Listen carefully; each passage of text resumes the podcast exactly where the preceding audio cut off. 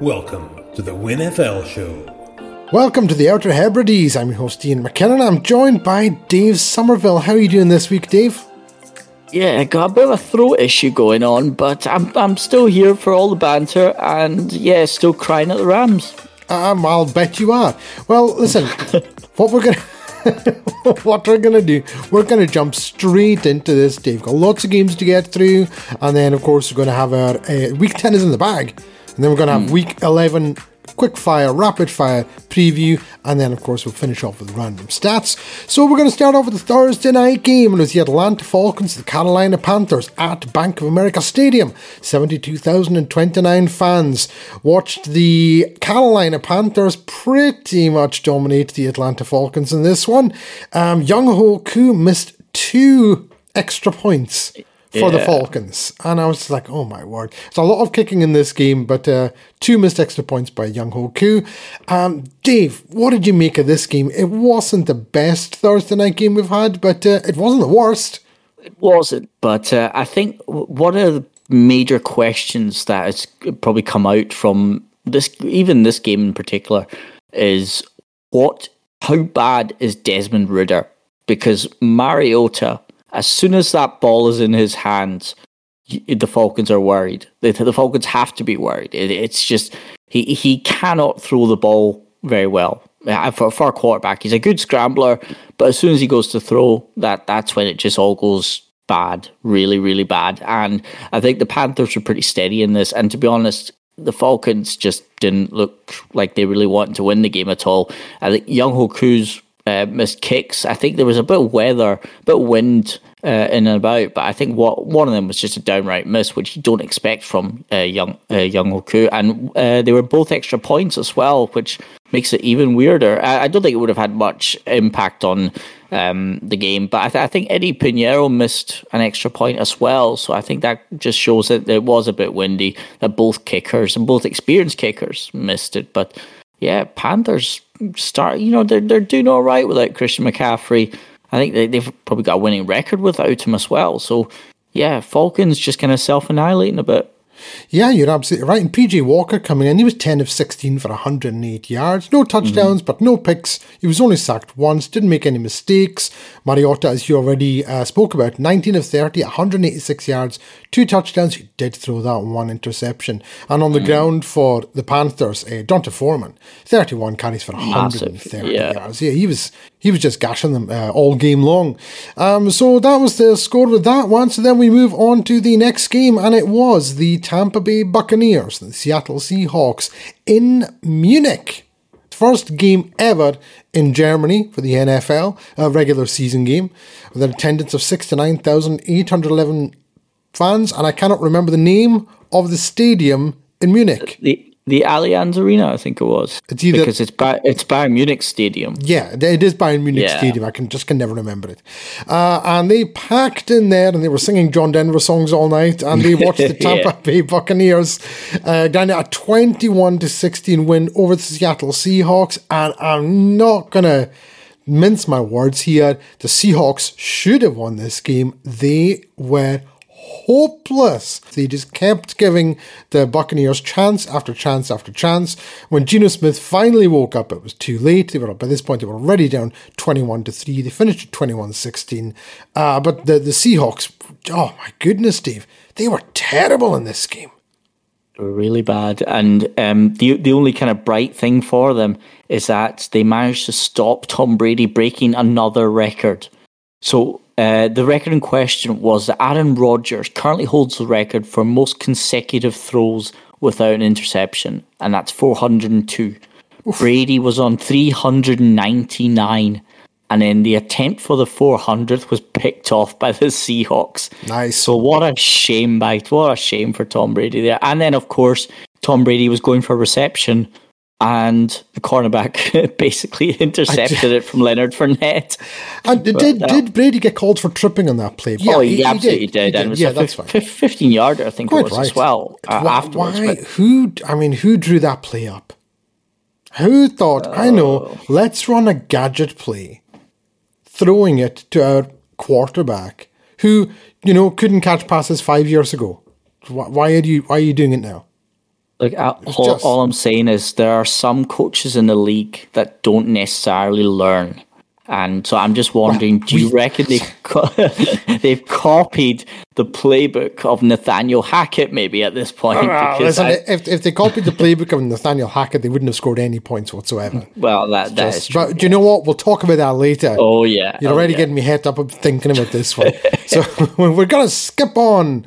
Uh, skip on to the next game. And this was Game of the Week, might have been Game of the Season, where the Buffalo Bills and Minnesota Vikings faced off at Highmark Stadium and 70,844 fans packed in to watch one of the craziest ending of a games I've seen. Do you know what? It, it's the craziest ending to a game, I think, since the Bills uh, Chiefs in the playoffs yeah last year. Yeah, I think so. And yeah. it was just bizarre. So, so basically, what happened was, for those of you who didn't see the game, uh, the Bills were up twenty-seven to twenty-three, forty-one seconds to go, and they had the ball on their own one-yard line, and I believe they were attempting a quarterback sneak just to you know gain a couple of yards. Josh Allen Yeah. fumbles. It's picked up by Eric Kendricks for a touchdown for Minnesota. So they're now, you know, for there was 41 seconds to go. They're now up 30 to 27. You're like,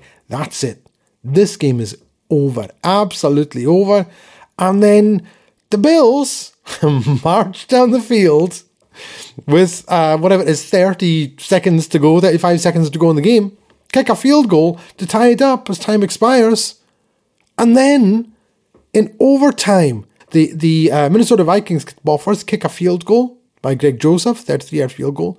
And with time running out in overtime, the Bills are driving down the field.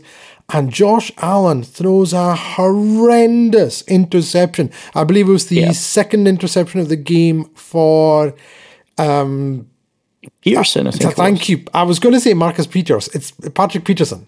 Patrick Peterson. Patrick. Peterson, his second interception. It was an awful interception thrown, and there was no need uh, for Josh Allen to throw that pass. No need for it whatsoever. That's three weeks in a row he has thrown some really bad interceptions. The Vikings come away with a 33 to 30 win. Dave, what did you make of this one? It was a heck of a game. Okay, so just just a little bit of context as well. So with just I think it was about what, just under two minutes left to go in the third quarter, the Bills are up twenty-seven to ten. Okay, now uh, Dalvin Cook had that massive run. Um, I, I think it, it might be the first play of the drive or the second play of the drive. Uh, of the Vikings getting the ball back, I think it was seventy yards that Dalvin Cook ran for, so that was huge, and that got them back into the game. Yeah, good I bit. thi- it was uh, it was actually 81, 81 yards. 81 yards. 81 yards. yards, yeah. Wow. Yeah. I mean, that, that makes it even more impressive, but that really rounded them uh, back up. But then just before what you were mentioning about Josh Allen, it, it was a, it was a muffed um, snap basically. So when the, the center went to snap it into Josh Allen's hands, he missed the hands or he hit his hand something and bounced straight onto the ground instead. But before that, it was fourth and goal for the Vikings. Kirk Cousins went on the sneak and they stopped him on the one yard line. They stopped him with like half a yard. So they had to go for either like some sort of just power up the middle or try not to lose any yardage. That's why they went for the quarterback sneak. But my word, what a game. There's so much to talk about in this game. We're going to try not to talk about so much of it. But yeah, we, Yeah. we we would talk about this for an hour about this yeah, game. I mean, it's ga- oh, game of the season. It's game of the season so far. I don't think there's much doubt. no, I don't think so. And ah, what can you see? now? You you mentioned this kid uh, in your random stat a couple of weeks ago, Justin Jefferson Yeah. made I- one of the most incredible catches I've ever seen. It's like I'm putting it top five at the moment. Yeah. Um, on upon rewatching it a few more times, it may eke its way up to the top three. It's definitely top five. I I watched it already ten times. I have Yeah. no idea how he caught that ball. And that was one of just ten for 193 yards and a touchdown. What Jefferson's turning into a monster, isn't he? He is absolutely, and he's he's making a show. Um, but there again, there was another massive, brilliant catch by Stefon Diggs, a one-handed one that was just far too high up in the air for someone of his size. He jumped up and he caught it with one hand, and, it, and I'm sure it was like a vi- a huge third and long or something along those lines. And he just, it, the two of them, these guys are lighting up the league this year.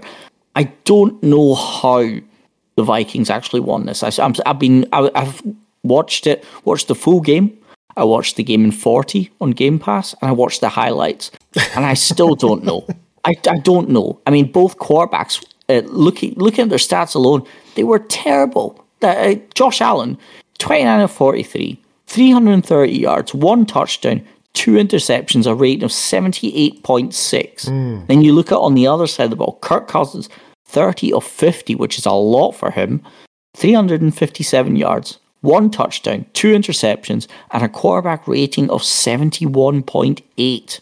and let, let, let's not be around the bush. The two interceptions by each quarterback, they were all quarterback error. Oh, they, yeah, were, oh, they, were, they were bad. Josh Allen, both times into the end zone. They, you know, they were in the red zone and they were going into the end zone, and he was picked off both times. Yeah. Just ridiculous. And yeah, I mean, uh, Singletary did pretty well. Uh, you know, he, he got the kind of the power, um, two rushing touchdowns, two kind of power, powering in there uh, as good as he can do, and Dalvin Cook with that massive uh, touchdown run as well. But Diggs and Jefferson turned up, and the defenses on both sides really turned up. So kudos to them. But what a game! A, game for the ages. Oh, definitely. Isn't it terrifying to think that um, Diggs and Jefferson could have been on the same team if the Vikings had traded Thielen instead of Diggs to the Buffalo Yeah. Bills? Absolutely, It's, it's just it- absolutely insane to think that. Uh, two, but easily two of the best receivers in the NFL today. Um, I don't know where you would rank. I think you've got, you've pretty much got to have Jefferson number one, in uh, no today in the NFL. I think of catching catching ability. I, I think so. Oh, Yeah, it's- I he's think just he's he always seems to get that extra half a yard of separation. He can make anything, any catch that you throw at him. Um, he's got blazing speed. It's just ridiculous. But then Stefon Diggs, you know, you could argue exactly the same thing. Man's absolutely incredible. So uh, that was a heck of a game, Dave. So I think what we'll do is we'll move on now and we'll come to the next game, uh, which is another fair high scoring affair, uh, but a lot more one sided. It was the Miami Dolphins and the Cleveland Browns at Hard Rock Stadium, and 66,563 people watched the Miami Dolphins putting it to the Browns. Tua once again overperforming, in my opinion, but still performing as they come away with a 39 to 17 victory over the Cleveland Browns. And I, I don't know what to say. Dave, Tua, 25 32, 285 yards, three touchdowns with a rating of 135. He is the top rated passer in the NFL. And are we just going to talk about these uh, these receivers again for uh, for Miami? Tyreek Hill had a, a much quieter day this time round, only the 44 yards. What did you make of this one, Dave?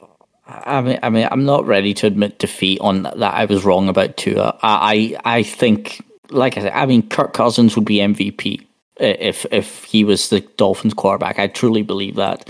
Um, it- you know, there was like a, he had a couple of. I, I think, I think one thing that's really going for Tua is his reading of the defense. I, I think there, he must be really good at that because he every so often he does make an audible, and it always seems to be the right audible which which is why you know he sets up with. I think his uh, his accuracy isn't fantastic, but I think his reading of the defense, which is obviously really vital for a quarterback, I think that's what his his real strength is. And in this game, the Dolphins just didn't look like they were ever in trouble, not not once whatsoever. Um, for the Browns, uh, Donovan Peoples Jones had a great game. He had made a few great catches. Uh, he he got 99 yards from five receptions. Jacoby Brissett who looks to be uh, set to go back to the bench very soon because one Deshaun Watson is on his way back. Is that- is that- I don't think Bris- that- he's not done a lot wrong. That's not that's not this week, is it? It's not. I don't know if it's, it's if it's not this it week, was, it's it was, the week ele- it was after. an 11 game suspension. Wasn't it? Eleven game. Oh, that's right. 11. I keep thinking it was ten, but so, if it's eleven, he'll be back in the next couple of weeks. So, but he's allowed to train. He's allowed to practice. Yeah. no, that- you're right. J- Jacoby Brissett hasn't really done anything wrong. Um, he's not been great. I mean, you could argue the record, the three and six record. Very little of that is on on Brissett. Uh, you Yeah. can't blame him for for you know all of these losses.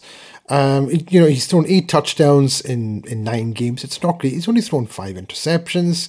Uh, he's over 63%, nearly 64% completion percentage, over 2,000 yards. He's played pretty well, but you just know that as soon as Deshaun Watson is healthy, not healthy, uh, cleared to play, I should say. Yeah. Um, then he, he will be. So I, you know, and I, I think it's it's a shame for Brissett, but I can't see any way at all, especially considering the guaranteed money that's being paid Oh, yeah. to, to Watson, that he doesn't immediately start the second he's eligible to do so. I, I tell you what, though, the one person that wasn't necessarily as good as he could have been in that game was Nick Chubb. Um, he did. He, he only had eleven carries in the game for sixty-two yards. He did have a touchdown, but he also had a fumble, which was quite a rare thing for Nick Chubb.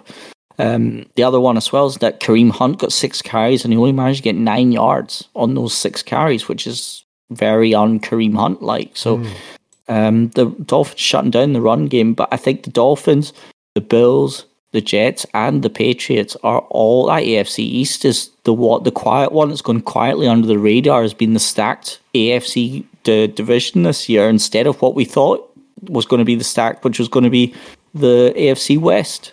Ah, this is true. Uh, and speaking of the AFC West, we're going to move on to the next game. And the next game was the Tennessee Titans welcoming the Denver Broncos to Nissan Stadium.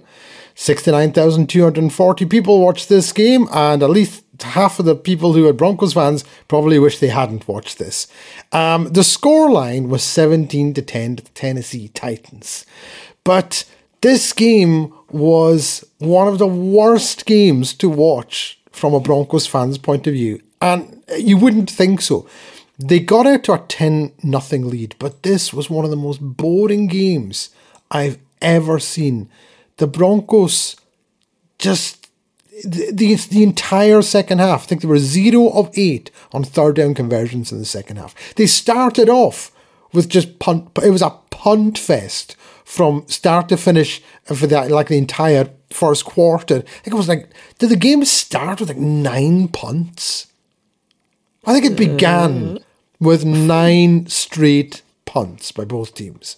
It yeah, something like that. The first quarter had seven. Yeah, the first quarter had seven punts in it. absolutely awful. It was just horrendous. Uh, but the the Broncos, I just, you know, sometimes I just wonder what's because Nathaniel Hackett comes on after the game, right? And do you know what he said? You know He's not he to say that. he- He's not going to say that. Oh, we need to do better. Yeah, yeah. He says offensively we need to do better. Oh, yeah, really? Who, who calls the plays, Nathaniel? Who, who does that? Who's the one man who can change what the offense is doing? It's the play caller. Anyway, anyway, we're not going to. Do you know what? Um, we're going to introduce a new segment, Dave. Oh, Now, the yeah, way like the way that. the way things are going, uh, particularly with the Broncos this year, this is, we might end up doing this at least once a week, um, and, you, and you might want to bring it in for the Rams as well. Yeah, I think games. so. Uh, and we're going to call this segment "What the hell is going on out here?" What the hell's going on out here? In the words of the immortal Vince Lombardi. Miss Vince Lombardi himself. Yes. What the hell is going on out here? Because I watched this game and there were times, time and time again, that you just you wonder with disbelief at what these play calls are. Shotgun, th- running from the shotgun formation on third and short. What? Why? Why does he? This it hasn't worked since week one. You you've had eight games to do this and a bye week, and I thought they won. They won last week. I, well, I say last week. They won two weeks ago over the Jaguars. Good stuff. Get your head up a bit. You come back. You got your bye week. You relax. Right? We've got something to work on, and then you come out and immediately it's just a punt fest. It's like Scott Hanson. I don't know if you've seen the the uh, advert. Um, it's sort of a, a parody of Red Zone, and it's called Punt Zone with Scott Hanson. Have you seen it? I'm not, but I'm, I like where this is going. And it's basically Scott Hanson uh, just vo- voicing over a, a, a wee 30 second clip, and he says, Welcome. To, I'm not. I can't do his an- accent. So if you're listening, Scott, I do apologise. I'm not going to. Of course, he's listening. Of course, he is, of course. What else is he going to be doing? You know, on a Yeah, on a Wednesday, Thursday. No, nothing else to nothing. do but six days a week, but to catch up on our podcast. Exactly. So uh, I'm, I'm going to. I'm not going to do his accent, but obviously, you know what I mean. Scott Hanson, He's saying. He's saying, well, "Welcome to Punt Zone." It's like nothing but punts. You know, every exciting punt from the NFL, and all you see, like in the Octobox, is punts. Just punts going on, and then there's like the flicks to flicks to a game. I think it's like the Colts or the Bills or something, and uh, Scott Scott Hanson says it's a fake punt. Cut away, cut away. Absolutely brilliant. I love it. That was the beginning of this game. It was it was punts. I, I've never. It was just relentless punting, relentless. And yeah, like the the Corliss Waitman, the punter for the Broncos, has the most punts in the entire NFL. He's put in more times than anyone else. Nine times in this game. Nine times. Nine times. Nine times. Nine times. Oh, and also, for 45.7 average. For some reason, Broncos kicker, Broncos punters can't get a decent average. Ryan Stonehouse for the, the uh, Titans punted eight times, 54 yard average. And you, you just, I, I, it was it was one of the most inept uh, performances by by play calling. Now again, and oh my god, you know what, Dave? I'm so sick to death, sick to death of every what seems like every single week, seeing defense is great. The the, def, the, Broncos defense is the best in the NFL. And now, a couple of weeks ago, I said it. It's one of the best. It might be the best. No, it is the best in the entire NFL. We've allowed fewer points than anyone else. Right. We're allowing less than less than 17 points per game. Less than 17 points per game. Broncos are But- three and six. Yeah. Any other year, we'd be undefeated, allowing 17 points, less than 17 points a game. Be undefeated. It's just. In fact, I think someone actually said if if the Broncos offense had actually scored 18 points in every single game this year, the Broncos would be 8 and 1. I think that's right. Yeah, And, uh, because yeah, they've so- only So I've got to ask you, Dave, what the hell's going on out here? Twice. Yeah, twice this season, the Broncos have only scored uh, have scored more than seventeen points. Twice. Twice. That was like against the Jaguars in London, and when they lost to the Raiders, 32-23. Now they've scored sixteen points three times, I think. No, four times. I'm sorry. I apologize. Four times they've scored 16 points. And yeah, it they're just it's just not getting done. Just something that I did pick up on though. Um, so in the second quarter, the Broncos showed a bit, a bit of life in the second quarter. They they had a total of 147 total yards on offense. Okay. Now, in the third and fourth quarter, the entirety of the second half, they had 106 yards it's pathetic. it's just absolutely ridiculous. And of course, in the fourth quarter, there was uh, the was that an interception as well? Oh, the, the, the, the, the final interception.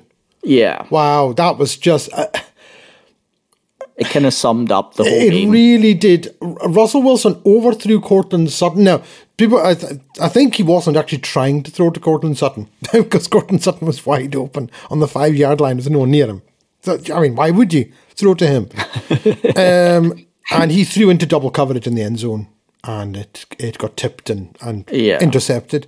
Um, it was a terrible throw. Wilson again. Now now, I'm not going to accept the excuse that the Broncos had a banged up offensive line because they did yeah, they were already down to second string starters, and then they lost three offensive linemen on, on during the game, and Jerry Jeudy at the at the beginning, first play of the game for the Broncos. Jerry Jeudy got hurt. I remember that. Um, yeah. I think they're saying he's got a high ankle sprain. I hope it's not because I he think could. we'll, we'll we'll come to high ankle sprains very shortly. yeah, yeah, Don't you well, worry. yeah, th- they're saying it might be high ankle sprain. I gotta hope so. Anyway, um, the Tennessee Titans defense, which is not the best, was missing seven starters in this game. Seven. They only had four starters on defense. Broncos scored 10 points, all of them in the second quarter.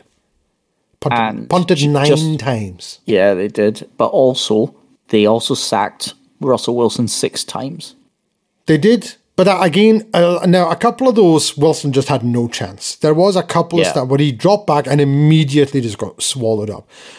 At least two of those, and if memory serves, it might have been three, but at least two of them were Russell Wilson's fault for not throwing the ball. There was one.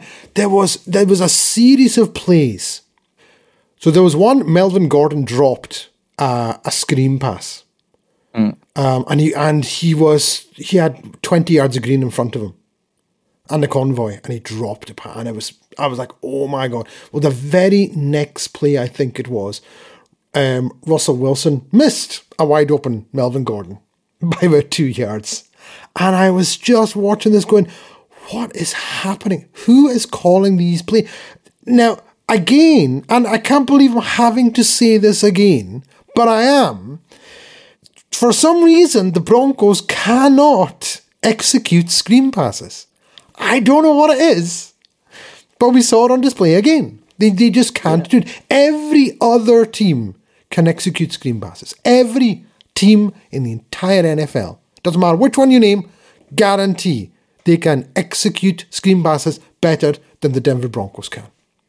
I just I do ha- I do have a theory about that because I, I, I was I was I was watching watching the game in forty uh, because I I, I was uh, on Sunday for the six o'clock games I was watching the Bears Lions game because I was thinking it was just going to be a bit of a slobber knocker. So we'll oh come yeah, to we'll, that. we'll, we'll, come to that shortly. Yeah, but what what's what I did pick up on and what I've sort of developed a theory on is that I think that's down to Russell Wilson.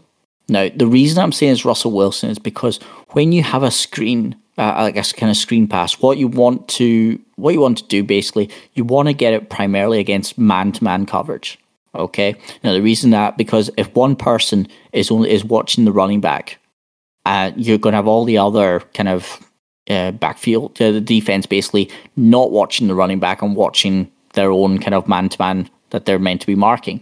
Uh, so you you'll get one or two one or one or two offensive linemen coming across, and then you'll have a big kind of load of green. Now, I think Russell Wilson is either misreading the coverage, or he's just kind of thinking he's hoping for the best and just going with it anyway, regardless of whether it's right or wrong. So I think it's actually down to Russell Wilson because when you're getting the chance to audible, they usually get two or three plays called as options for the quarterback. So I think it's down to Russell Wilson. He's just calling the screen at the wrong time. Maybe it is. Maybe it is. I mean, on on a, on on two two positives. Well, three positives took from this. Uh, the defense is a given. This defense is Yeah. ridiculous. Now, folk will say, "Oh well, you know, Tennessee scored seventeen points." Yeah, so they scored a touchdown when they were uh, doing a two minute drill at the end of the first half, and for some reason the Broncos went into prevent defense. I don't know why. I don't know why, but they did. I was like, stop doing prevent defense. Um, and then uh, they scored in a flea flicker, 63 yard flea flicker um, from Tannehill to Nick Westbrook Ikhine um, because two Broncos defenders ran into each other, tripped, and the other man wide open. So that's the only reason that the Titans scored uh, 17 points. Um, now, a couple of positives. Jalen Virgil, in his first NFL game, undrafted free agent, first NFL game, uh, with his first catch, takes it 66 yards for the score. His very first time he's touched a ball in his NFL career. Yeah? Now, Dave, take a guess. How many more times Jalen Virgil was throwing the ball in this game? So this was 8.21 in the second quarter. He, His first catch, wide open, 66 yard touchdown pass. Take a guess. How many times do you think he was targeted for the rest of this game, Jalen Virgil? What do you think? Oh, how many times would you, Nath- you knowing what N- Nathaniel Hackett has done this year, I'm going to say zero. Zero. He was not throwing the ball once. And I, and I don't mean that he didn't have any more catches. They never threw at him again. Zero. Courtland Sutton was basically doubled for the. As soon as Jerry Jeudy went down, they were basically just doubling Courtland Sutton and putting two men on uh, Dulcich to the tight end the entire game. Oh, and Courtland Sutton made one of the most incredible catches. This this was lost in all of this garbage, this absolute drivel that we watched from the Broncos offense is that Courtland Sutton made one of the greatest catches I've ever seen. And I'm putting that this maybe not in the Justin Jefferson one-handed uh, with a defender on him. But Courtland Sutton was running um, to his left, turning around, falls down, and with his right hand s- puts it behind him and snags this ball one-handed and in as he's on the way to the ground because he's sliding, sliding down as the ball's coming to him. It was unbelievable. If you've not seen this catch by Courtland Sutton, watch. The man is incredible, and the Broncos are wasting his talent. And they've got Russell Wilson for five years, and Russell Wilson looks terrible. He looks awful, just horrendously bad. And I don't know how you fix it. And, you know, so again, in the words of Vince Lombardi, what the hell's going on out here? I, I, I don't know. I don't I don't know. How you they need to why they haven't fired Nathaniel Hackett yet is beyond me. I, I have no he should have been fired in week one. Week one, yeah. and here he is at week 10, and he's still there. And then he comes up to the podium and says, Oh, we need to be better. Do you think so? Seriously? I mean, oh, sorry, Dave. I kind of got a bit carried away there. I apologize. I'm just, oh, my word, it was awful. It was awful. And hey, guess what? Next week, next week, the Broncos are playing the Raiders. And the one team that the Raiders are going to turn up against and absolutely hammer is the Denver Broncos because they do it every time. I think we've lost like said, six in yeah. a row to them. It's unbelievable. the first time they played, yeah. You said yeah. that the first time they played. And, and I was right. Uh, the Denver defense absolutely stuffed Derrick Henry. He couldn't get anything going.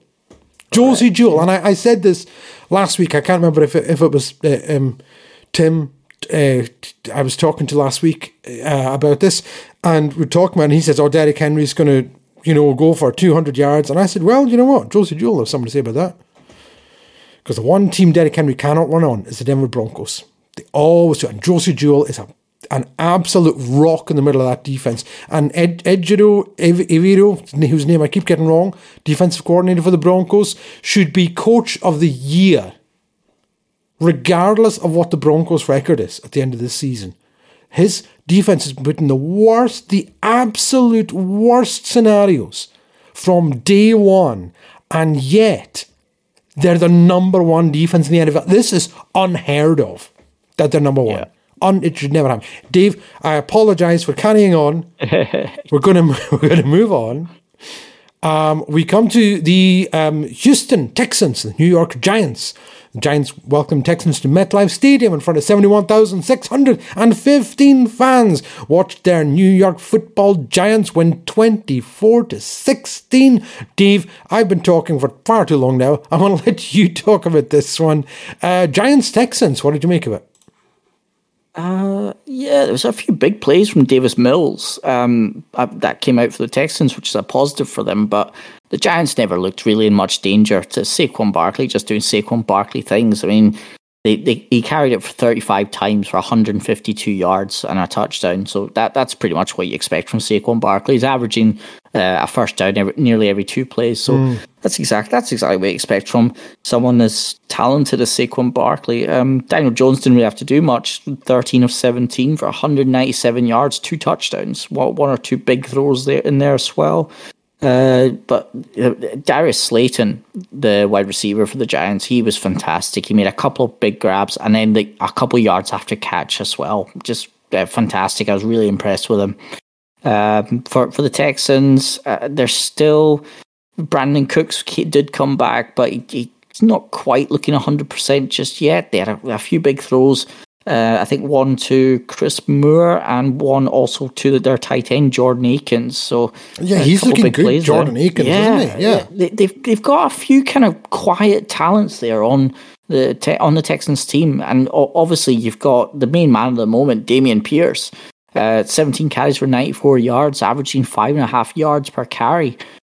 They, they look like they've got the potential to have a really good team. I, I do. Th- I think Davis Mills. He's well, going be, next year he's going to be one of the best backups in the league. He might start and then let the rookie, whatever rookie they pick from the draft, uh, take over for a bit. But um, yeah, they, he was 22 or 37, 319 yards, which is good for him. One touchdown, one pick.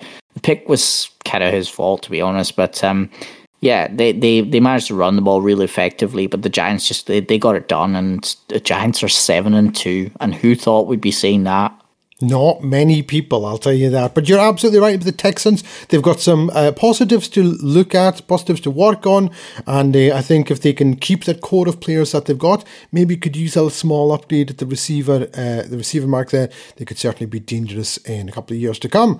So we then move over to the NFC North. Chicago Bears, Detroit Lions at Soldier Field in front of 61,817 fans. And my goodness, the Lions pulled it out. 31 to 30. The story, once again, with these Chicago Bears, Dave, it, the running game. My goodness. Yeah. 35 attempts for 258 yards and two touchdowns on the ground. What did you make of this one?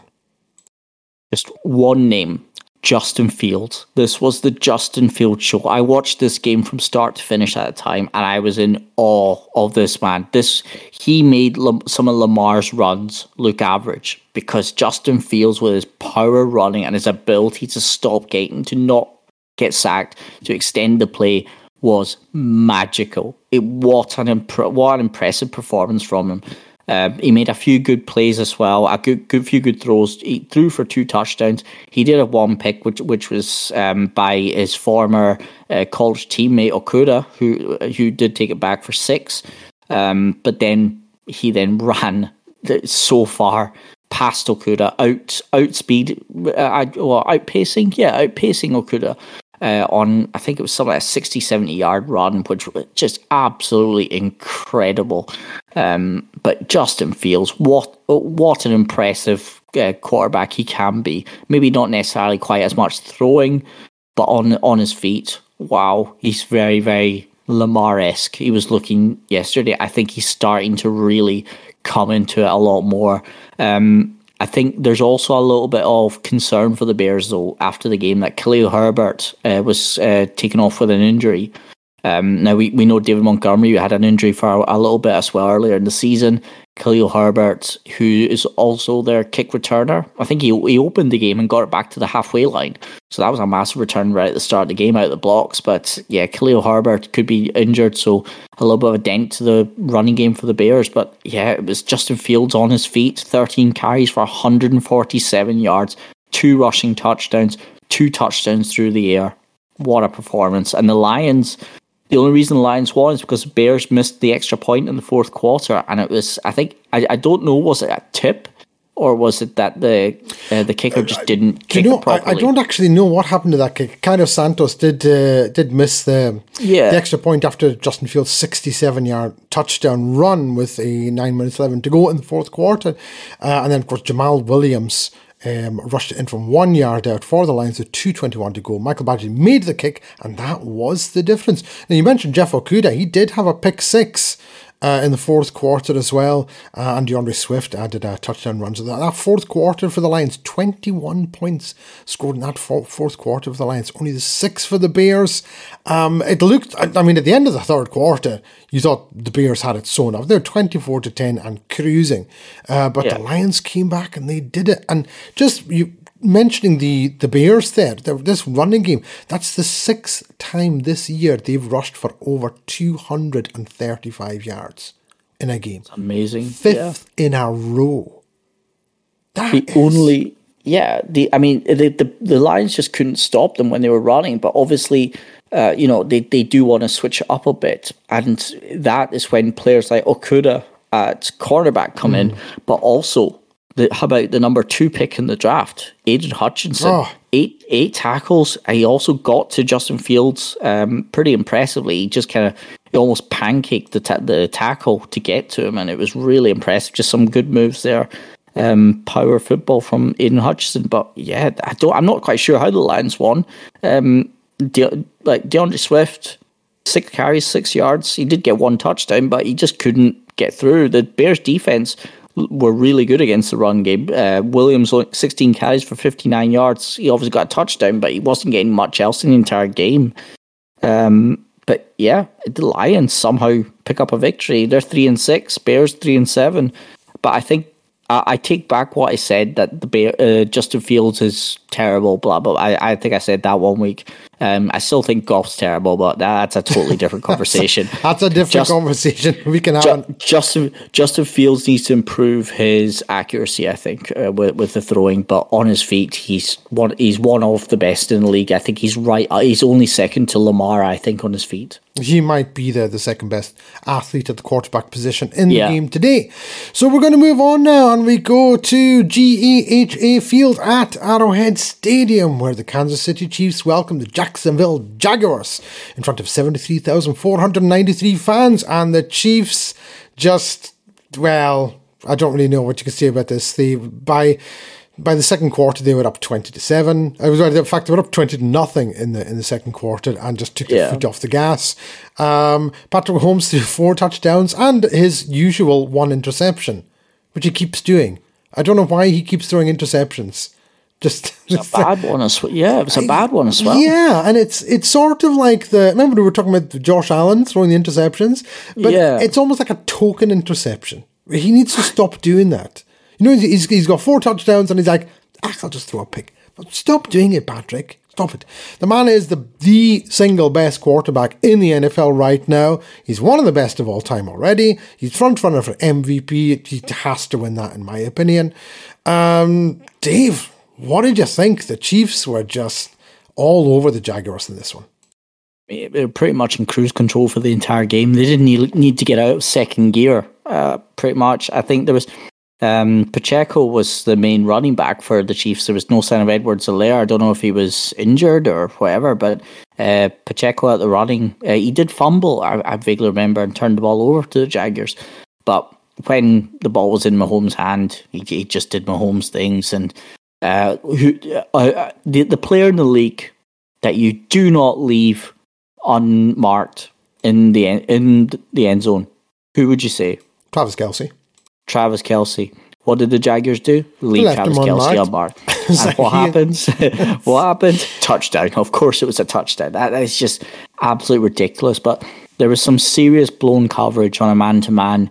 The Jaguars they they rushed four, maybe five, and then for some reason, um, what Kadarius Toney, he ran across. He basically did a, a a drag a drag route right across. No one went with him whatsoever. They seemed to be in man to man coverage. All the other receivers for the Chiefs were on the left hand side of the end zone, and right in the corner on the right was Kadarius Toney. Just and he just kind of hopped, skipped, and jumped into the end zone because there was nobody within twenty yards of him, which was just ridiculous for me. But uh, you know, you got Valdes-Scantling. I think it was his first touchdown as a Chief this year. Uh, got got in as well, but yeah, they, they didn't really come out a second year. Um, Well, As, as you say, they, they didn't need to. no, they didn't. And Tre- Trevor Lawrence didn't have a terrible game. He just he wasn't really allowed to do that much. Um, uh, Etienne didn't really do a whole lot either. Christian Kirk made some pretty good catches from Lawrence, so he got two touchdowns as well. Yeah, he's starting to earn that money. Well, Do you know what I say? Starting. He's he's, he's been burning it all year. Yeah, yeah, Not yeah, yeah. He's, he's, he's been decent. He's played well. He's, played, Yeah, he's, but, uh, played a lot better than I thought he was going to play. I'll give him that. I will give him I that. tell, I tell you what, though, the Jaguars are still with it. You know, they're they're still within distance of having that that team that can make the breakthrough within the AFC North because the FC North is not the most stacked. It's South- stacked in south. the wrong direction. South. south, south. Sorry, uh, It is north, the wrong south. direction. That's the. Look, uh, look, let's look. Let's be honest. The, the, this morning, you're lucky I remembered my clothes, let alone which way up and down. I'm just, I'm just glad that you're dressed. That's the only thing I can say to that. That's it's yeah. I think I think the wider public were as well, but you know we'll we'll, just, we'll skip by that. But the, yeah, the Jaguars, the, the, their their division is kind of stacked, but not necessarily at the higher end, at the higher quality end. So they've they've they've still got an outside chance, but I think they they're not quite there yet. The Chiefs are there and more, and I think. They they are if, if obviously you've got the Bills as uh, quite fancied hot favourites in the AFC, but I think the Chiefs are. To be honest, Chiefs would be my pick out of the two. Oh yeah, I've I've I've got the Chiefs number one in the AFC. Yeah. and actually, you, you, you say the Bills are hot favourites. They were. They're now third in their division. So Yeah, let's I mean- let's mean, uh, not yeah. forget that at the moment for the Bills. Uh, but let, let's skip on and we move to an inter-conference matchup between the Pittsburgh Steelers and New Orleans Saints at Acrisure Stadium in Pittsburgh. And 66,544 fans watched their home team defeat the New Orleans Saints by a score of 20 to 10. Um, it was a bit of a boring game, not gonna lie. uh, in fact, it was 10 10 right up until the fourth quarter, um, and then Matthew Wright had a 33 yard field goal uh, before Kenny Pickett uh, ran it in from one yard out with 8.38 to go in the game, and that tied up all the scoring 20 to 10. Dave, bit of a boring game. Uh, from a neutral standpoint, but was there anything you took away from this? Uh, that the Steelers know how to stop the run uh, because Alvin Kamara could do nothing. The three times that Taysom Hill had the ball, he got one yard. Andy Dalton tried to run it a couple times, he got one yard. Um, yeah, they just they, they shut the the Steelers. They just kept shutting down the Saints, and the Saints on third down, three of twelve. Uh, which just it's not good enough. They Dalton only went down two times, but he also had two interceptions. Um, whereas you know on the other side of the ball, the, Steelers Steelers offense weren't that great either, but the Saints defense were quite good. There's a lot of similarities between the Saints and the Broncos right now, except for the fact that I think the Saints don't have a star quarterback right now. I think Andy, Andy Dalton and James so- Winston. Sorry, I'm sorry. I'm sorry. Hang on. Uh, right, you okay. think the only difference between the Saints and the Broncos Oh, is no, that no, the no, no. Saints the Saints don't have a star quarterback? No, no, no. That that that that is a difference. I apologize if I said Right, the oh only difference. god! Because I was just going to say, hang on. At least the Saints can actually score points. Yeah, well, yes, they can, but yeah, it's the against the Steelers. They were really poor, really, really poor. They got 186 total yards in the game, which that's not really acceptable, is it? I mean, Andy Dalton, 17 of 27 for 174 yards. Alvin Kamara on the ground was eight carries for 26 yards. They just didn't try to run it. Poor. Um, even through the air, he was three for 19. So they, they I mean, they, they had um, Juwan Johnson, uh, wide receiver, because uh, obviously they've had a few, they've got a few injuries to the uh, to the Saints. Um, Jarvis Landry had three three receptions. Chris Olave three receptions. Michael Thomas is out probably for the rest of the season. Um, the defense had a lot of work to do. Um, they, they- there's a good few sacks, but I think that's more down on Kenny Pickett than anything else. Because I, I, I don't think Kenny Pickett is any good. Um, I No, don't, they I don't need to think go back Mitch is Mitch. much better. No, No, they need to go- I, I, I don't know if I, I don't think that's quite what I said, but It, yeah, it's not what you said, but it, it's what you meant. So that's Um, it's what it's it's what you heard. It's but what I, uh, it's what I heard. yeah, but I, I, I do think I, I agree with you what you said before about Najee Harris that you're not convinced about him. Oh, Uh, I remember you saying that a few weeks ago. Uh, I completely agree. He had a good game though against the Saints defense because it was the only thing that Steelers were really able to do was run the ball. He had 20 carries for 99 yards. Um, which which that, that that's pretty good. It's it's kind of generally what he does, but um, he's a lot up from his average of something like three three yards per carry. So Yeah. um, yeah, that that was the only thing they could done. But like you said, it was a really tough game to watch, and even even for a Steelers fan, it would have been a tough game to watch because you're even though it, it was what um, I think it was 10-10 going into the fourth quarter. Mm-hmm. And the Steelers obviously managed to get a field goal and get the touchdown as well. It was a, a difficult game to watch, I'm afraid. We then move on to Allegiant Stadium, where the Las Vegas Raiders welcomed the Indianapolis Colts. And for those of you who don't know the story, 62,197 people in Allegiant Stadium watched an NFL coach in his first NFL game. Never coached in the NFL, never coached in college. His last coaching experience was in high school. The offensive play caller had never called a play in the NFL before for the Colts. So you've got a first time head coach and a first time play caller. And wouldn't you know, they win the game 25 20 over the Las Vegas Raiders.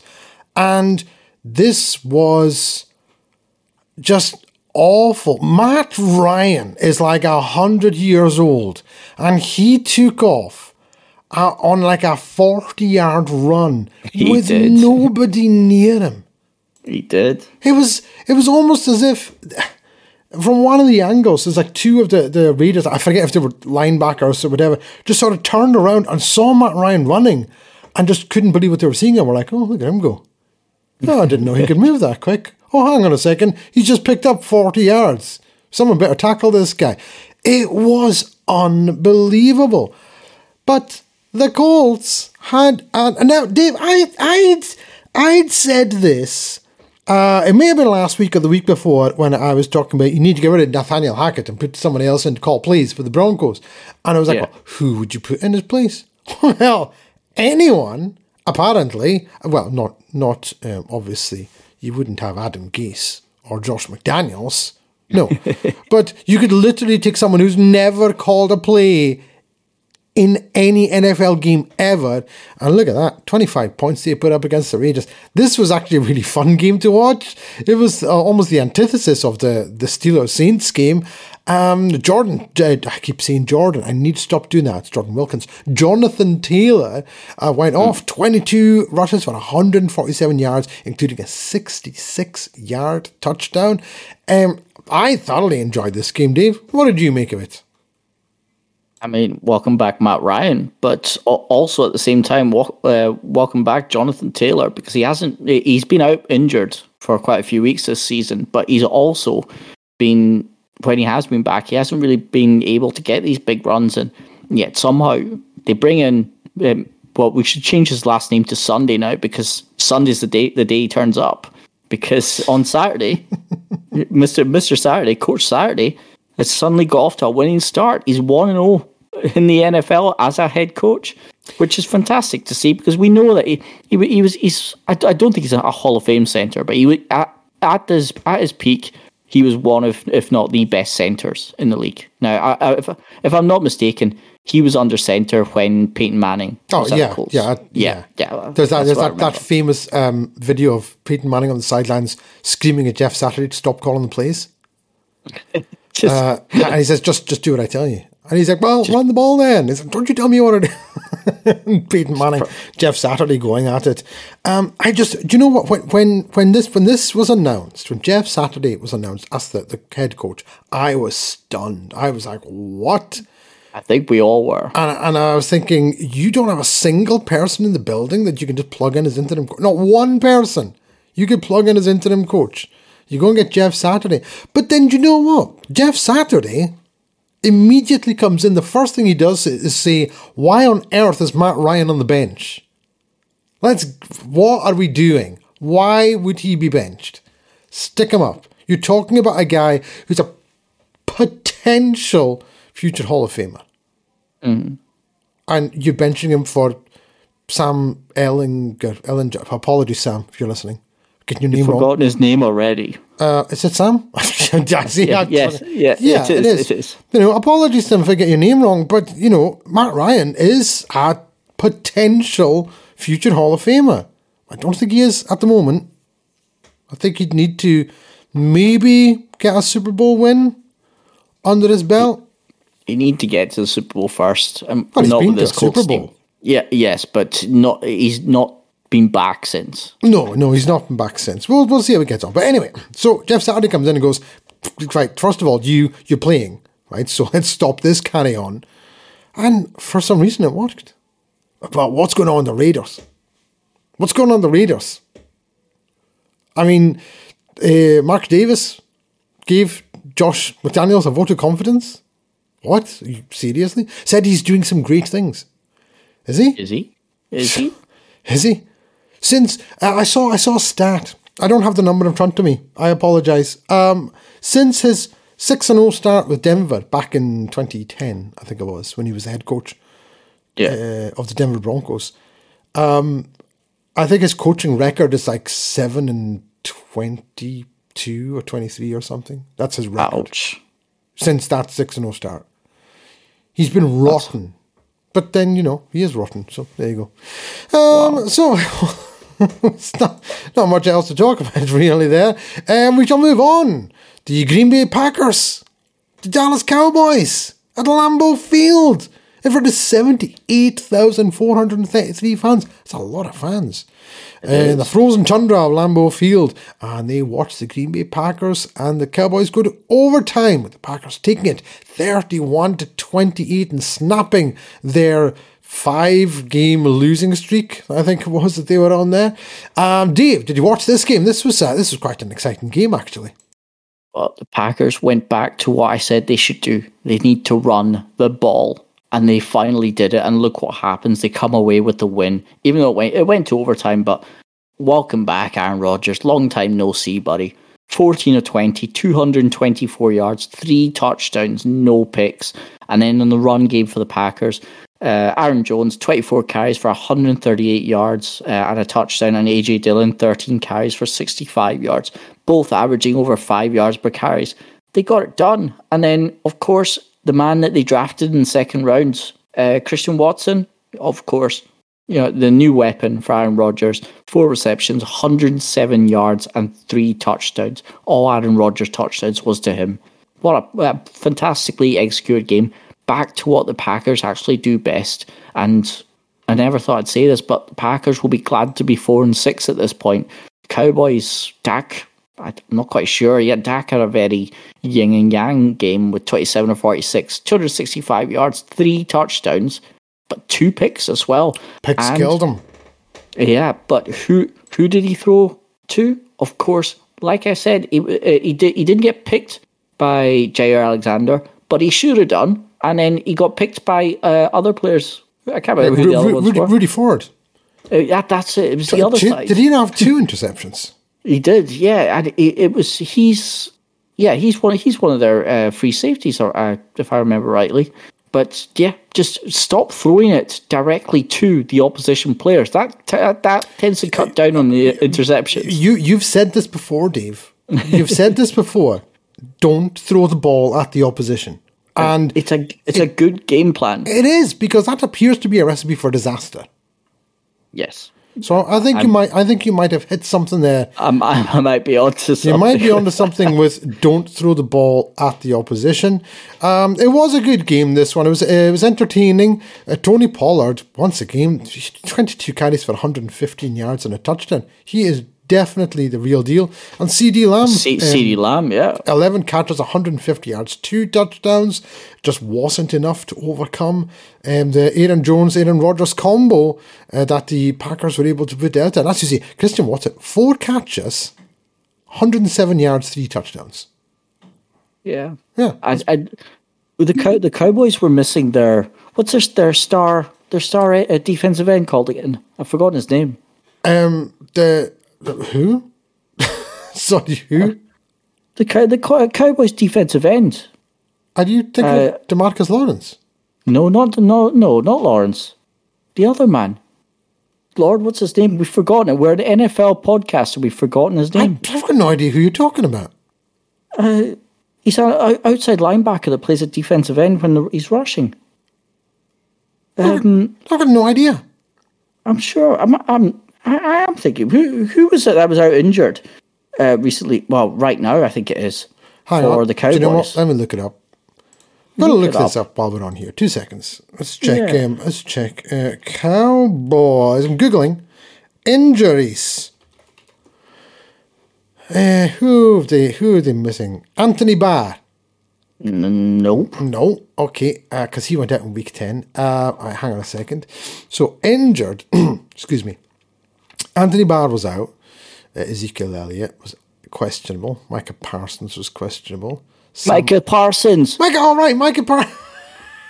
Micah Parsons. Right, so I, did- I was like, he was playing. What are you talking about? Was he? He was just so quiet. I thought he was out injured. No, he was questionable for the game. Ah, because he was so quiet. He was just non-existent. That's what I was thinking of. I'm so sorry, but he was just pointlessly there. He didn't, I'm didn't not do gonna, that much. I'm not kidding, Dave. Right, but I was like, did you? It's like he was there. I saw him on the field. Like, hang on, I need to double check. Did he play? Yes, he did play. He had Yeah, five. did. He, had seven seven tackles. One one tackle Seven for loss. tackles. Yeah. Well, he, he did. He wasn't able to get to Rodgers at all. He's he's he's basically being compared to Aaron Donald. And I was I was waiting for Nah, no, no. this, I, this great I said end. I said this last year when, when people were talking about Micah Parsons um, al- already being defensive player of the year. Like, no, he's not. He's he's, he's an incredible player. Uh, uh, Micah Parsons is an incredible player. I'll give him that. But don't compare him to Aaron Donald. Just stop doing it. You're talking about arguably the greatest defensive tackle who's ever played the game in Aaron Donald. So just Yeah. stop it. Uh, now, I think Micah Parsons is one of the most athletic defenders I've ever seen. He can play any position inside linebacker, outside linebacker, you know, defensive end. As you said, he can do it all.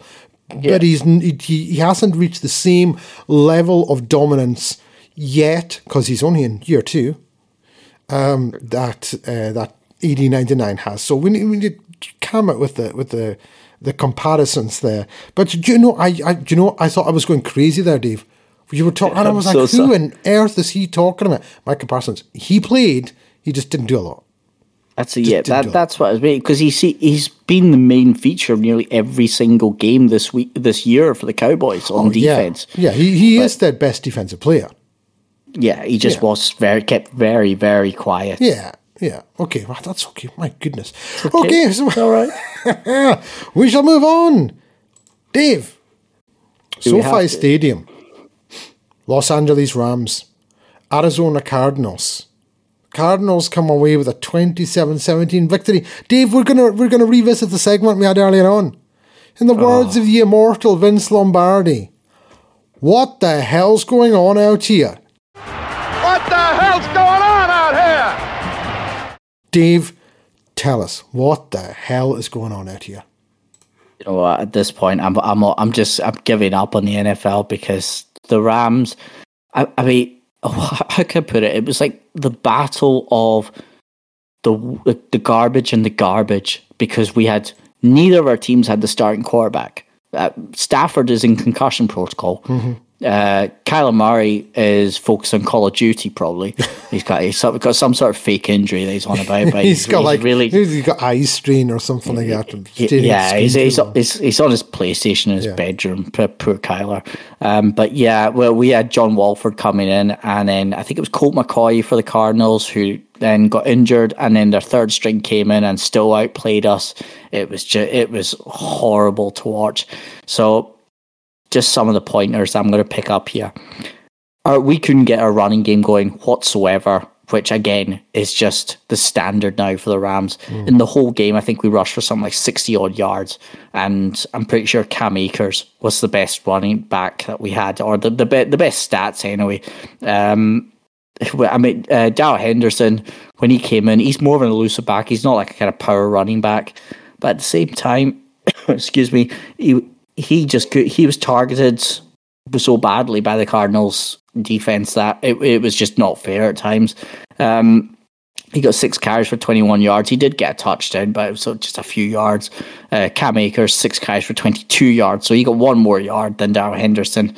Um, John, John Wolford, every single pass.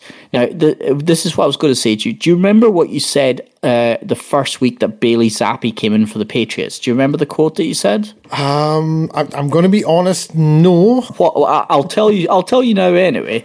Uh, what you had said was that his uh, when he was throwing it, he was throwing it just far too much air underneath it, throwing it far Ah, too yes, high. Yes, yes, yes. John Wolford looked like he was trying to hit the sky cam on every single throw because it, there was just so much air. I mean, Megatron would have just looked at it flying over his head and looked at him and go, what, what are you doing? What, what is this? What, what are you even trying to do? We were trying to alternate with Bryce Perkins coming in as like a wildcat quarterback. Who He's like our third choice quarterback. Um, he got uh, Perkins did get one completion from one attempt. However, it was for minus three yards. So that, that game plan didn't go well. Um, Wolford was th- 24 36 for 212 yards and a TD. But, you know, of course, we just couldn't get anything done. Um, the defense was not great. Hopkins was great. Apart from that, I'm not even sure what to say anymore. We're struggling. Yes. I'm, I'm coughing. I And feel like I'm dying. And this is why Vince Lombardi asks these questions.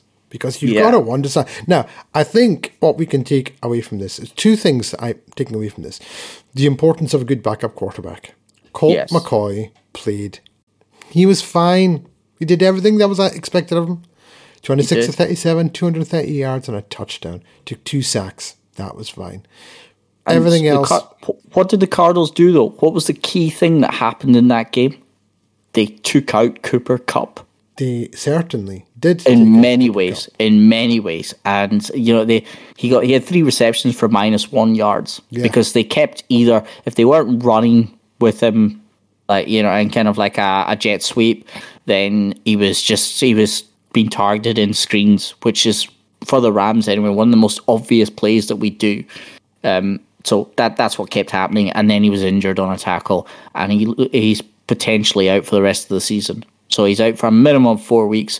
Looks more likely to be six, and that could be the, his entire season because he's got high ankle sprain, and now it needs surgery as well. So that's It's a what we said the, shame for the triple crown winner from last year in Cooper Kupp. Um, the other thing I take away from this is that I have no idea how passer rating has worked out.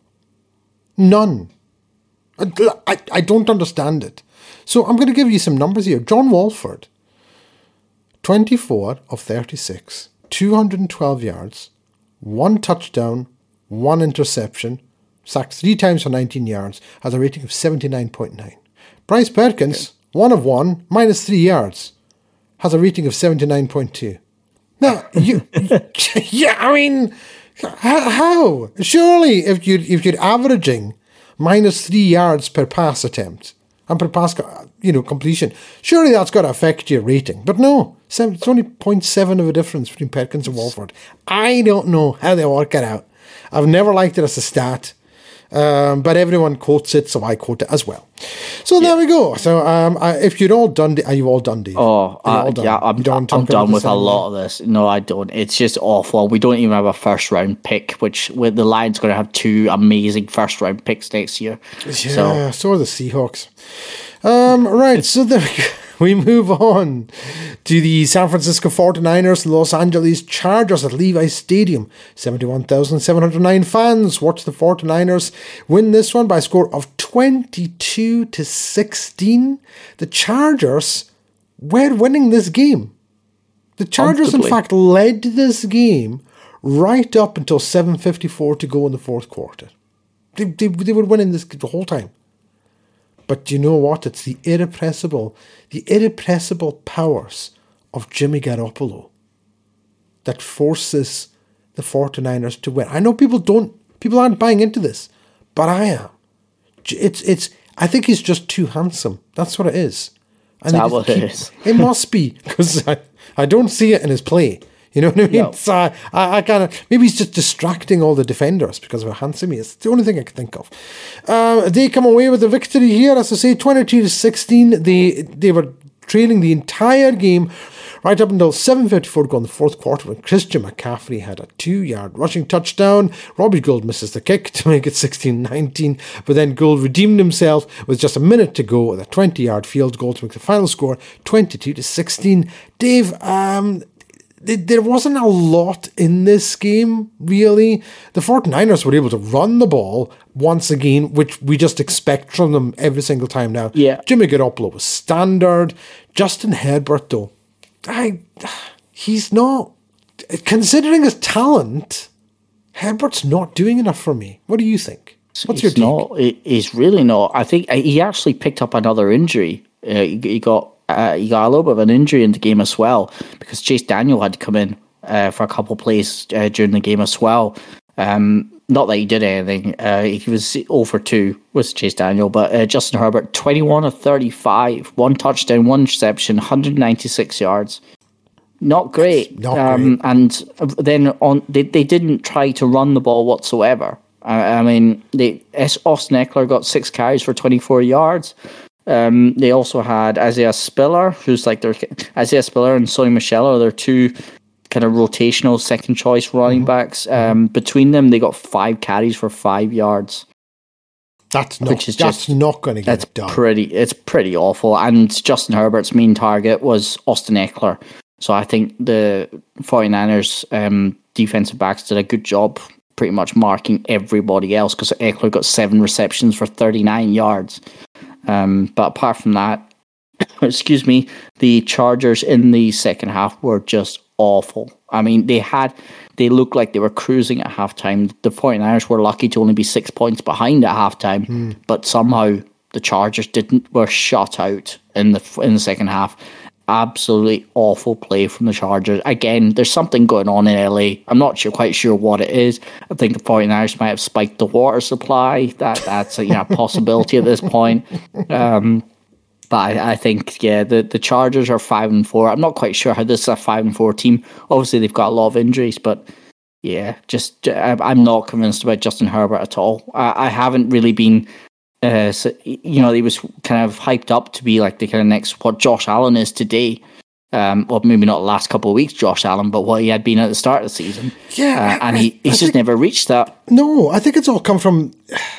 He's got the physical ability to make any throw because we've seen him do it. He just has Oh, he, he can throw nearly. Yeah, he can throw nearly hundred yards. Can the Justin Herbert? ridiculous. Uh, but he's not been consistent. No, and you need to be consistent.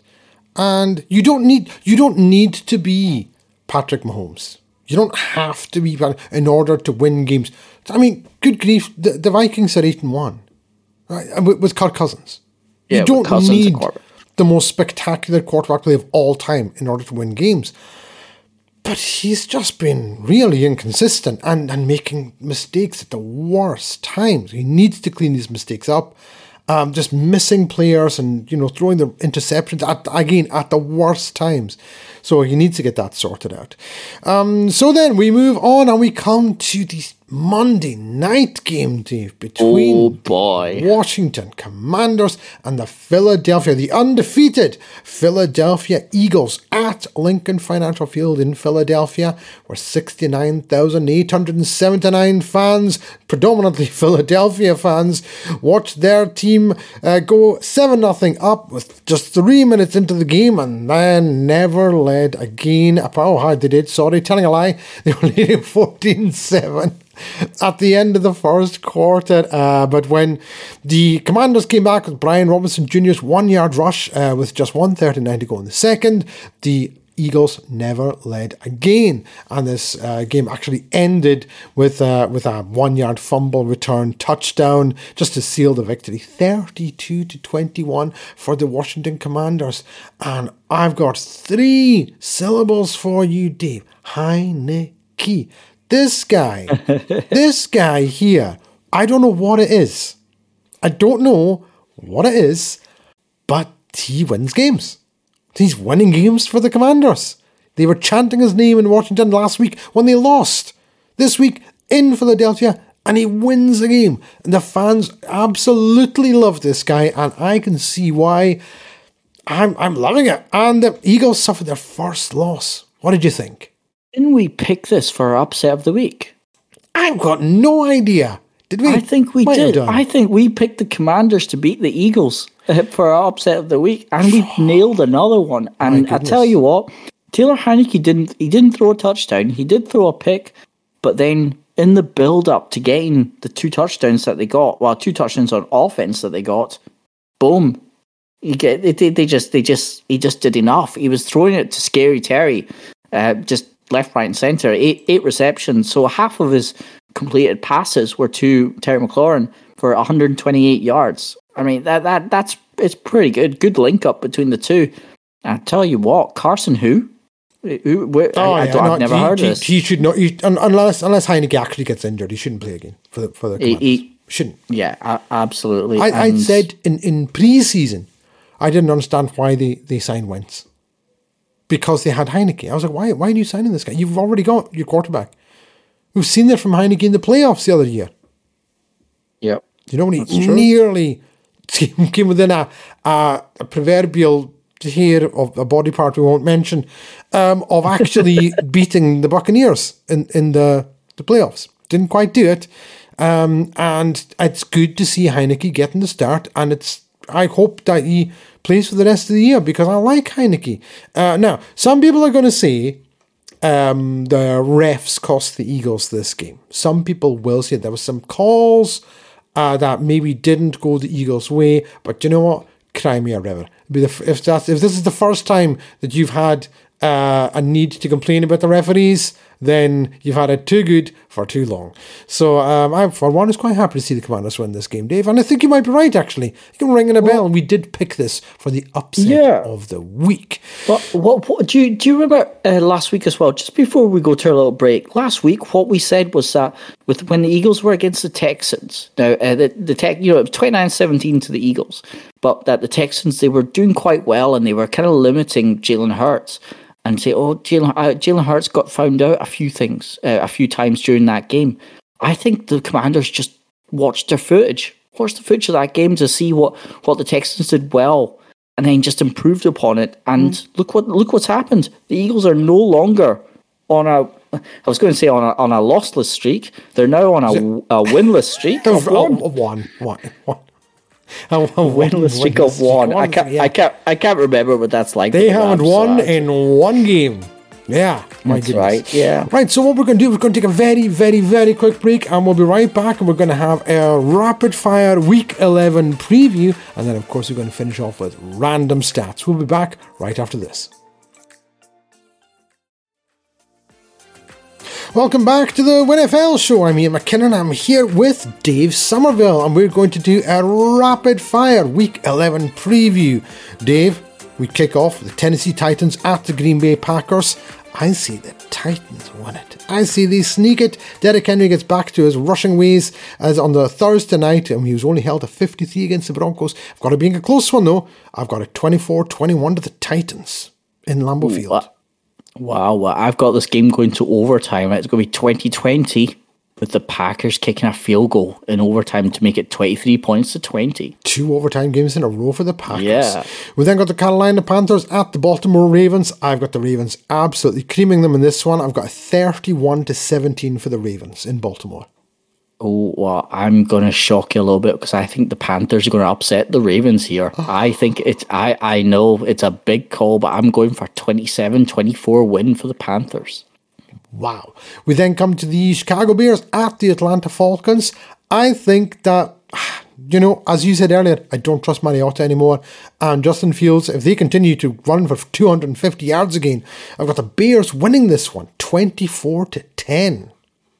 Well, I've got the Bears winning as well, but I think it's going to be a, high scoring game. I think it's going to be 33 points to 26 for the Bears. Oh, that's high scoring.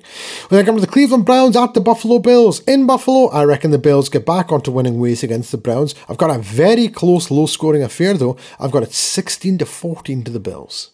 Yeah, we're thinking along the same lines. I've got it 21 points to 17 for the Bills. I think I think the Browns are going to run the clock a lot and just kind of, you know, Chubb's going to run up the field, but they're just not going to have quite enough. We then have the game of the unknowns, as in who is going to win. Nobody knows. It's the Detroit Lions at the New York Giants. And I think the Lions will sneak it. I don't see the Giants going to 8 and 2. I'll be shocked if this happens. Um, I've got the Lions winning by a score of 21 20, a close one. I got the Giants winning and going Eight to and eight two. and two. Eight and yeah. two. I think it's going to be really close. So, so I've got a 25 to 24 score line for the Giants. I think that it's just going to be a uh, an absolute Bowser. I don't even know what that word means, but it came to mind. It's just going to be a slob, a slobber knocker where they're just going to take hits. That sounds like a word dump. that doesn't mean Yeah. any have anything to do with sports. It's, it's a That's got something to do with something word. completely different. A slobber knocker. I might need to look up the meaning of that one. If that, yeah, that that sounds like something that you would hear in a, a certain I, type I- of I think it's I, I think it's it's it's in the WWE, but obviously there are there are other wrestling uh, wrestling Okay. uh, organizations available. slobber knocker. Oh my goodness. okay, we then come to the New York Jets at the New England Patriots. And if there are three things that are certainties in life, Dave, it's death, taxes, and Bill Belichick beating up the New York Jets. And I've got him doing it again 27 14. Oh, I've got a much lower scoring game than that. I think it's going to be 17 points to 15 for the Patriots. Oh, it's going to be a, low, a as low scoring, but I think the Patriots are going to get it. Uh, we then have the Philadelphia Eagles at the Indianapolis Colts. We've actually got this as upset of the week because, uh, as Callum Blaine succinctly told us yesterday uh, from uh, his his his own source in Las Vegas, Mr. Elvis Presley, he Yeah. calmly stated that he thinks if the Colts score more points than the Eagles, they can win this game. That's a direct quote. I- mean, I, I don't know how you put it any better than that. So I'm, I'm trying to say something. I'm trying. I'm trying to make that sound even uh, better than it is, but I, you just can't. Yeah, I think he said that th- their plan was to play the game and, and score more points than the other team. So it's it's pretty good. So we I do have the Colts beating the Eagles. Got the Eagles dropping two in a row. I think the Colts have got new life and they're in Indianapolis. And I've got this one in overtime, 23-20 to the Colts. Well, I was very close to going for this as an overtime game, but I'm going to take the Eagles more just because I don't want Matt. I don't like Matt Ryan. I don't really want to see Matt Ryan do great, so I'm going to take the Eagles to win 27-24. We then have the Los Angeles Rams at the New Orleans Saints. Dave, I've got your Rams winning this one. How do you? I, I've got the Rams winning this one. Like my head says they're going to lose, but I think there's something in the just something niggling. The Rams are going to do it. I've also got this one going into overtime. I've got 17-14 to the Rams. I've got this going to overtime, and it's going to be ten all going to overtime. I think it's going to be the, the just the horrible offense against horrible offense, but I think the Saints are going to get it done. So it's going to be sixteen points to ten for the Saints in overtime. We then have the Washington Commanders at the Houston Texans, and I've got Heinicke doing it again. I've got him winning this one 27 to 20 over the Texans. Ooh, we're very similar. I've also got 27 to the Commanders, but I've got 24 to the Texans. I think it's going to be a very close game, but the Commanders to get it. We then come to the first of the evening games. Got Las Vegas Raiders at the Denver Broncos. Of course, the Raiders will turn up in this one. Of course, they will. Yes, Derek Carr is going to be playing like I don't know, like Joe Montana or Peyton Manning or something like that, and they're going to absolutely stuff the Broncos because it's the only time the Raiders play well is when they're playing the Broncos. Um, I don't have them scoring an awful lot of points, but I do have them top in the twenty. I've got the Raiders winning this one, twenty-three to six. I don't think the Broncos even score a touchdown in this game. Ooh, that's painful. I've, I've got, the I- Raiders. yeah, I've got Mac Crosby, Max, Max, beg your pardon, Max, Yeah, Max, Crosby yeah. having like four sacks in this one. That's not in, impossible, but I, I, I have the Raiders winning, but I think it's going to be 17 to 16. I think the, the, Bron- the Broncos are going to like nibble and nibble and nibble and just not get quite there. If they score 16 points, I will buy you a pint. It's, that's fine. That's fine. 16 points in this game. Then then we come to the Dallas Cowboys at the Minnesota Vikings. I've got the Vikings going to 9 and 1. What? 31 to 27 over the Cowboys. Yeah, I've got the Vikings winning as well, but more because of, of potential discontent in the Cowboys camp that they're not starting to slip behind behind you know their rivals and things like that. From what I'm seeing online, so I think the Vikings are going to get this. I don't think it's going to be at that high scoring. I think it's going to be 21 points to 20 to the Vikings. So the hmm. Cowboys just to fall short. We then have the Kansas City Chiefs at the Los Angeles Chargers. I think Justin Herbert turns it on in this game because that's how inconsistent he is. But I think it won't matter because Pete, uh, Patrick, Mah- I nearly said Peyton Mahomes. I nearly Peyton said Peyton. Mahomes. I nearly, said- God, that would be terrifying, wouldn't it? I nearly said Peyton Mahomes. I think Patrick Mahomes uh, will turn it on even more. I think it's going to be a very high scoring affair. Got the Chiefs winning this one 41 to 30. Ouch. I think it's going to be a similar kind of scoreline, but I've got 35 points to 17 for the Chiefs. So I think it's just going to be a walkover for the Chiefs. Yeah. Uh, we then have the Cincinnati Bengals at the Pittsburgh Steelers. And uh, what do we think coming off a bye week? Joe Burrow will get it going again? I think he does. I've got the Bengals winning this one by a score of 21 to 16.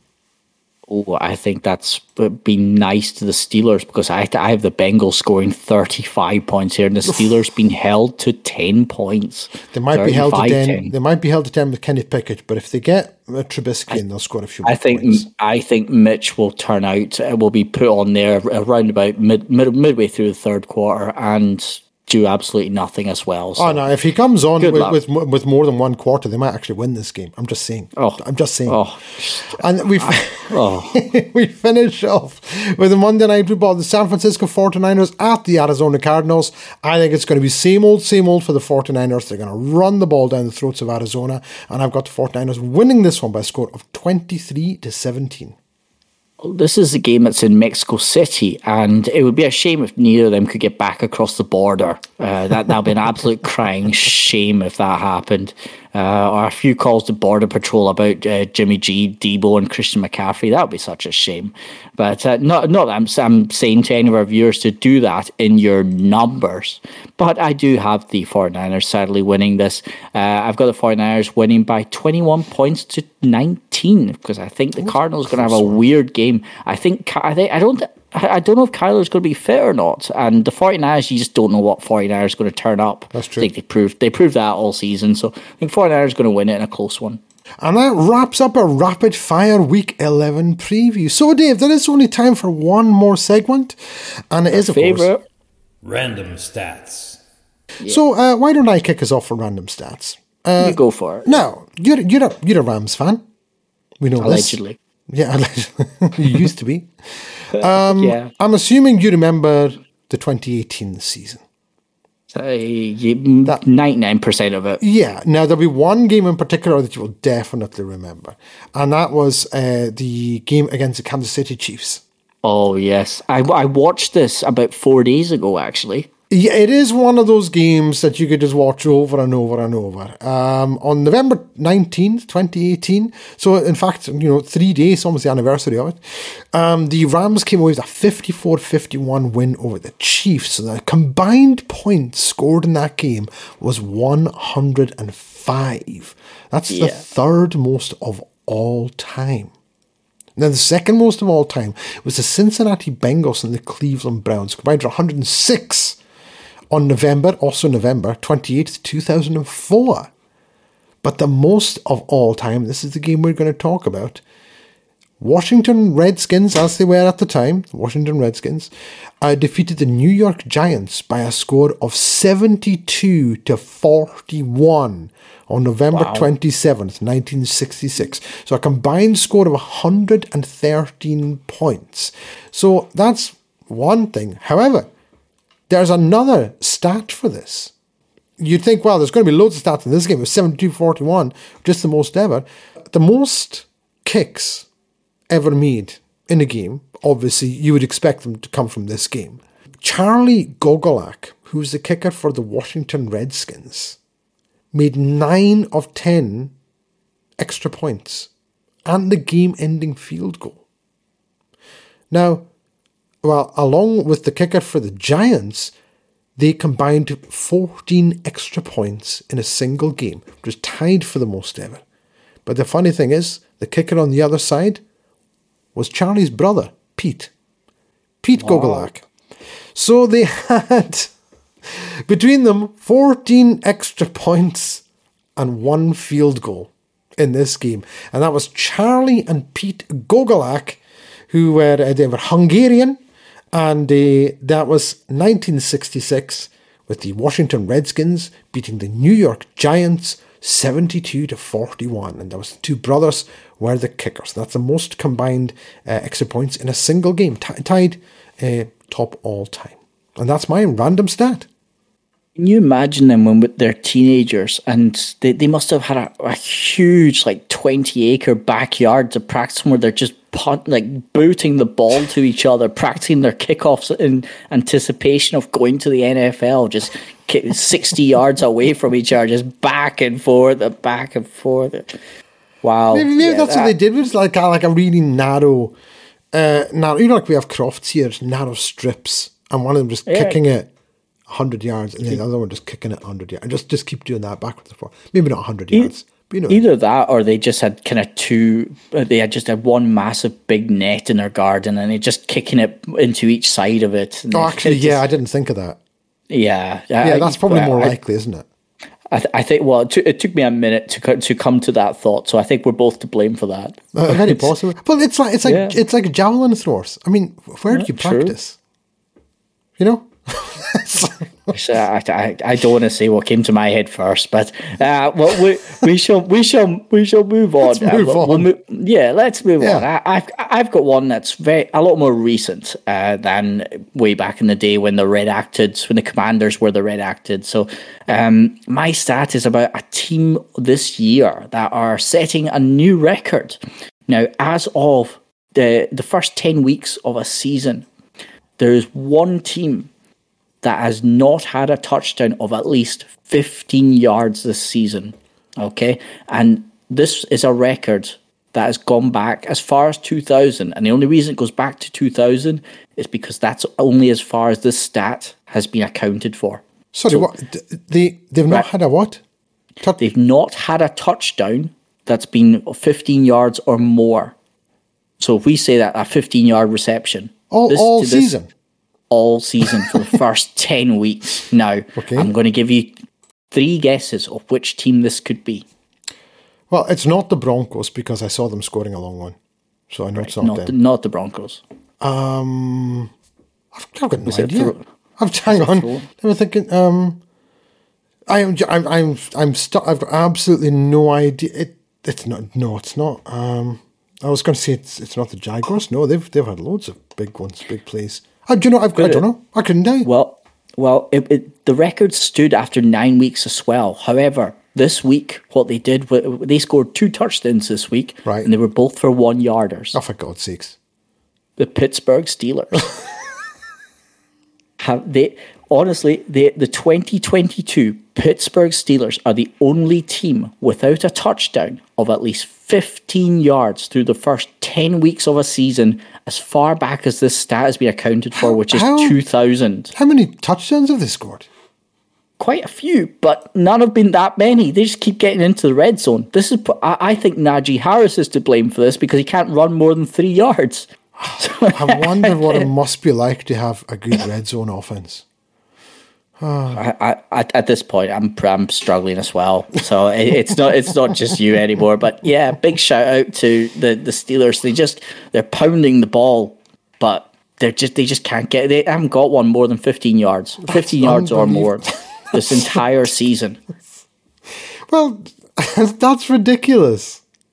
And yeah, and ju- just just in case that you thought maybe I, I wasn't quite, you know, it wasn't quite a right stat. This comes from Warren Sharp of Sharp Football on Twitter, which I thought was fascinating. I did fact check it. I didn't get the exact stats of what their longest one was, but I didn't see anything that was 15 yards or more. So That's- correct it is, but it's unreal. That's ridiculous. That's a ridiculous stat. I love it.